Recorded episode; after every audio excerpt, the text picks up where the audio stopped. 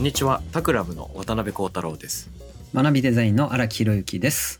今回もですね雑談会ということでヒロさんと僕の二人で話してみませんか？はい。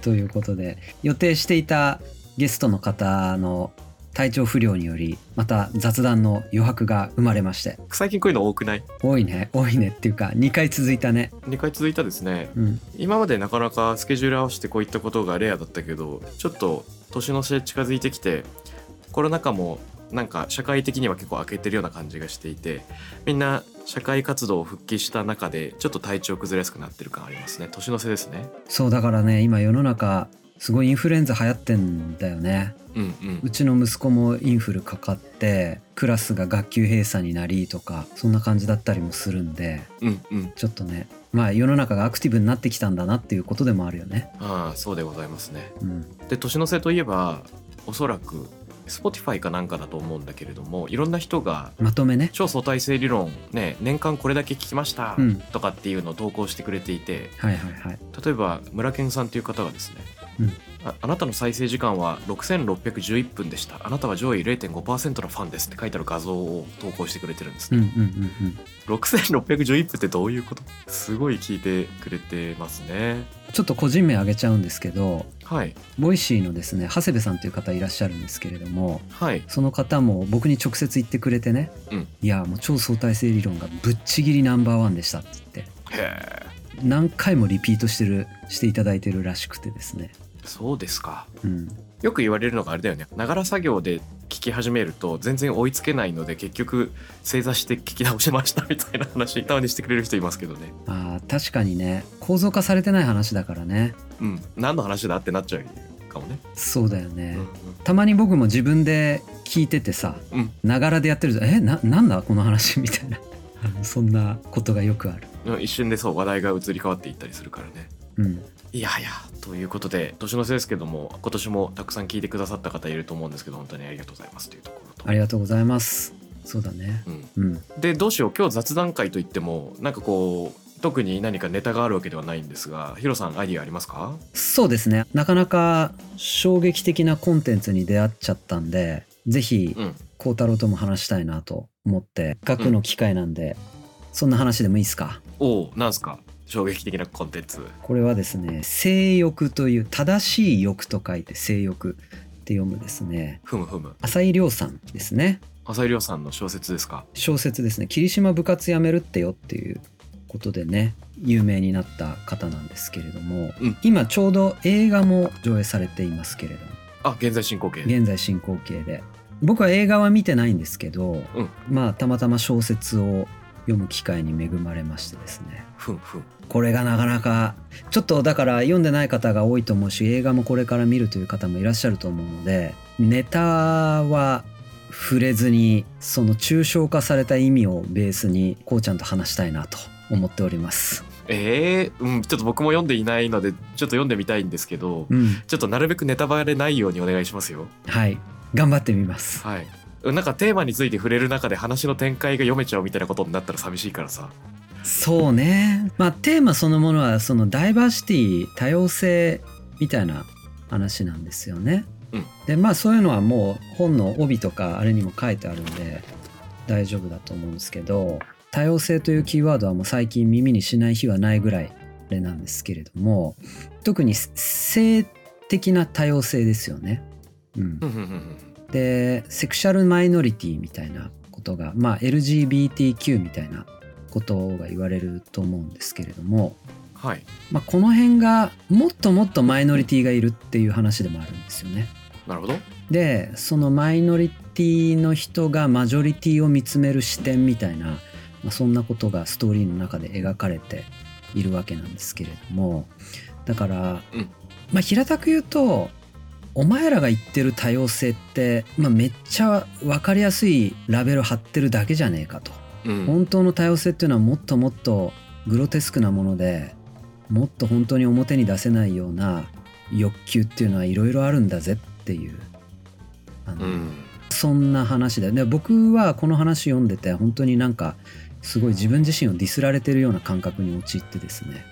つまりどっちかっていうとその多様性ってそうだよねと思いつつ自分が認識できる多様性の範疇にとどまっていたみたいなまさにこの小説のカウンターパンチみたいなものをもろに食らった感じがあるわけですよね。うんであのこの小説が面白いのはまあもちろんそこも面白いんだけれどもマジョリティってラベルを貼られた人がうんいや私はマジョリティかもしれないけどそういう話なのかっていう逆カウンターをまた食らわせるっていうところもあってですね。おーなかなか複雑そうでいいですね。つまり性的欲求としてはマジョリティなんだけれども一方で、うん。私にはどうしてもこうなってしまう何かがあるみたいなことがあってこれってそういう意味では非常に固有なものでありマイノリティであるみたいな話なんですよね。だからつまり人類みんなマイノリティであるみたいな、はいうん、っていう話にもなっていきまあそうするとねやっぱりそのマジョリティって何なんだみたいな話にもなるし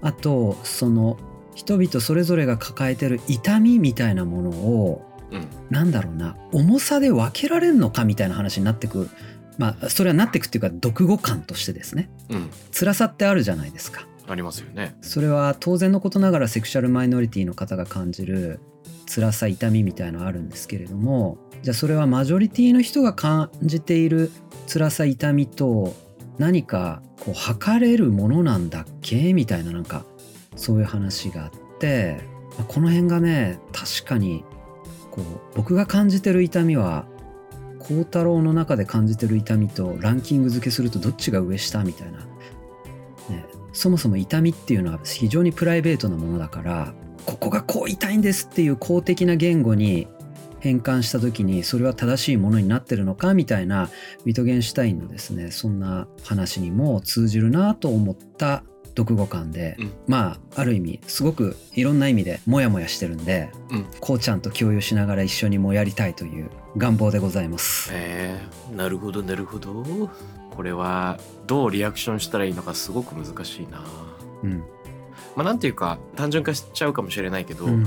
その人生のあらゆる経験って自分の人生のあらゆる経験って、うん。自分が体験している本当に唯一のものでうんうんでうん。ちょっと抽象化するちょっと一般化すると翻訳可能な部分があるかもしれないです。例えばその日本に暮らしているシスジェンダーの男性でうん高校時代にこういう体験をしましたみたいなのが共通してるとそれはなんか似たような体験っているんじゃないかって言ってなんかまああり得る議論だと思うんだけどまあとはいえ結局自分自身が体験したものは実は交換不可能ですよね。うんうんうんで例えばなんだけどその与謝野晶子の短歌でさ「ああさつきフランスの野は火の色す君も国立我も国立」っていうのがあるんですね。うんうんうんうんでまあなんというか「ああさつき」この炎の色で咲き誇る国立の花ですからリコって何ですか？ひなげしの花ですよね。うんで、えっと、これってあのちょっと背景を説明すると与謝野晶子さんねあの与謝野鉄幹さんの夫婦ですけど鉄幹が先にフランスに行ってて半年先にフラン逃亡しててフランスに行って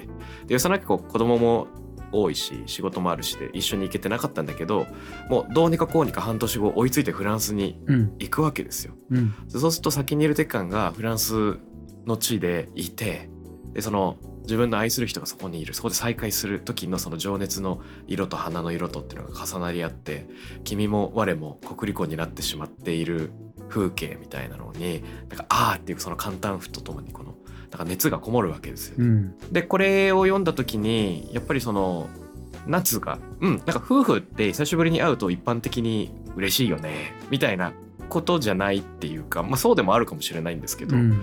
その鉄管とアキコを思いたいですよねなるべく。うんうん。わかるわかる。もちろん想像できるからこそ感動の可能性が広がるっていう意味で非常に矛盾してしまうんですけどでその共感できるっていうのは自分が何かしか思いを寄せる切り口があって自分なりの抽象化とか一般化とか連想ができるっていう印でもあるからいやもう完全に2イコール1なんで自分の話はしないでください自分の話につなげないでくださいっていうこと自体がまあなんていうかあの真実でもありかつ矛盾でもあるっていうなんかすごい不思議な世界が広がってしまうんですねここに。そうだねこれだから共感っていうのはちょっと非常に難しい行為だねそういう意味だと難しい声ね。だからその鉄管とアキコの話を聞きああすげえ共感するっていうのは全然捉えてないかもしれないじゃない、うん。俺もその自分の嫁さんに久しぶりに会ってさみたいな話を上からかぶせるっていうのはうん。正しいことじゃないかもしれない、まあ、正しいっていう表現はちょっとあれだけれどもさ。まあなんかしばしば人が傷を負っている時例えばがんを患っているとか大事な人を失ったよっていう時に、うん。私にも似たような経験があってっていう形で共感を示すと私の苦しみをあなたの話で奪わないでくださいっていうようなリアクションがねうん。結構起こりうる。うん。特に辛い話トラウマとか辛い話に関わる場合っていうのはこれが起こりやすいんじゃないかなと思うんですね。うんうんうん。そうだからまさに性欲の話もそういう話があってうん。そのマジョリティの人がマイノリティの人に対して分かるっていう。で分かりたい分かろうとしてるよみたいなことを言うんだけれどもその姿勢そのものが俺を傷つけんだみたいなそんな表現があってうんやっぱその分かるっていうのは抽象化されちゃうんだよねやっぱりねどうしても。その n イコール1でない何かこうグループとか傾向みたいなものに丸めないとわからない部分が出てきちゃうっていうか相手のことわかんないからねそもそも目の前にいる相手のことがね。そうだよね。だから分かるっていうのは抽象化した行為だから、分かるというまあ我々もさ以前分かるとは何かみたいなテーマで話したと思うんだけど、うんだからバカの山を下るだっけ？なんかあったよねそういう下りがね。あったよね。うん、だつまり抽象化して分かった気になるんだけれどもそれはよりもっと具体に落ちないと分かることはできないんだっていう気づきでもあってうんで具体に行けば行くほどすごく全然違うシチュエーションなんだなってことに気づくみたいな、まあ、そういうことでもあるんだろうね。うん。あとはその他者を理解できるかうん他者に理解してもらえるかっていう話以外にうん自らが自分の辛さとか苦しみに向き合えるのかとか言語化できるかって問題がまた別にあると思っていましてなるほど。具体的に言うとあまりに傷ついている時今まさにその辛さの渦中にある時辛いって言えないとか悲しいって言えないっていうことがあると思うんですよ。それはつまり他者にも言えないし自分にもそれが認められないとかもう夢中で辛すぎてうん。なんか言語化も追いつかないっうんていう。でその自分にしか理解できない自分だけの固有の経験体験みたいなものの最中にあるからそもそも言語化が追いつかないし言語化しようとも思えないっていう状況が存在するとして。うん。もしこれを語れるとしたらうん。語り始められるとしたらその時点で他者に理解しうる糸口が見つかるとか一部一般化できるその固有じゃないものが入り始めてるっていう入り口なのかもしれない。なるほど。だから悩んでる最中にそれが少しずつ始まる言語化可能になる場合もあればもう一生抱えて話せないこともあるかもしれないよね。なるほどね。うんいやだからそのウィトゲンシュタインがね、うん哲学探求でこんな話を言ってんだけどめっちゃ歯が痛いってでもその歯の痛みっていうのはもう言葉では表現できないと、うんその時に「油かたぶら」という表現を使うと。まあ油かたぶらは何でもいいんだけどさ。要するにうん。それは一般化できない表現ってことね、うん。でもう油かたぶらとしか表現できないと。でそうするしかないっていうことはあるんじゃないかみたいな。つまり、うん。公的な表現に変えた瞬間に人に翻訳可能になってしまうと。はい。でもそれは決して翻訳できない痛みなのであるみたいな、うん。それはどうやって表現したらいいんだみたいなそういうことをさウィトゲンシュタインは言ってるわけなんだけれども。うん。今の話はそういうことかもね。なんか人に伝えた瞬間にそれはパブリックになっていくというかその感情が。いやなるよね。つまりなんつうかそのそもそもそもそも100%の理解っていうものが存在しない時点でうん。コミュニケーションが発生してる時点で何かその誤解を含めてそれでも分かり合おうとする不可能な接近を試みるっていうことに僕はならない。うん。その度合いがお互いが理解された理解したと思える度合いがどんなものかっていうのがそういう問題はあるよね。いやーなんていうか。このテーマは全く僕が小説を読んでないのでもう妄想の中の世界を展開してるんですけどうんうんうん。ちょっとこの延長上でもう一週くらい話してみますか？やってみましょう。はい。やってみましょじゃうはいどうもありがとうございます。では。あ初回はこんなもんでありがとうございました。はいありがとうございます。失礼します。次回へ続く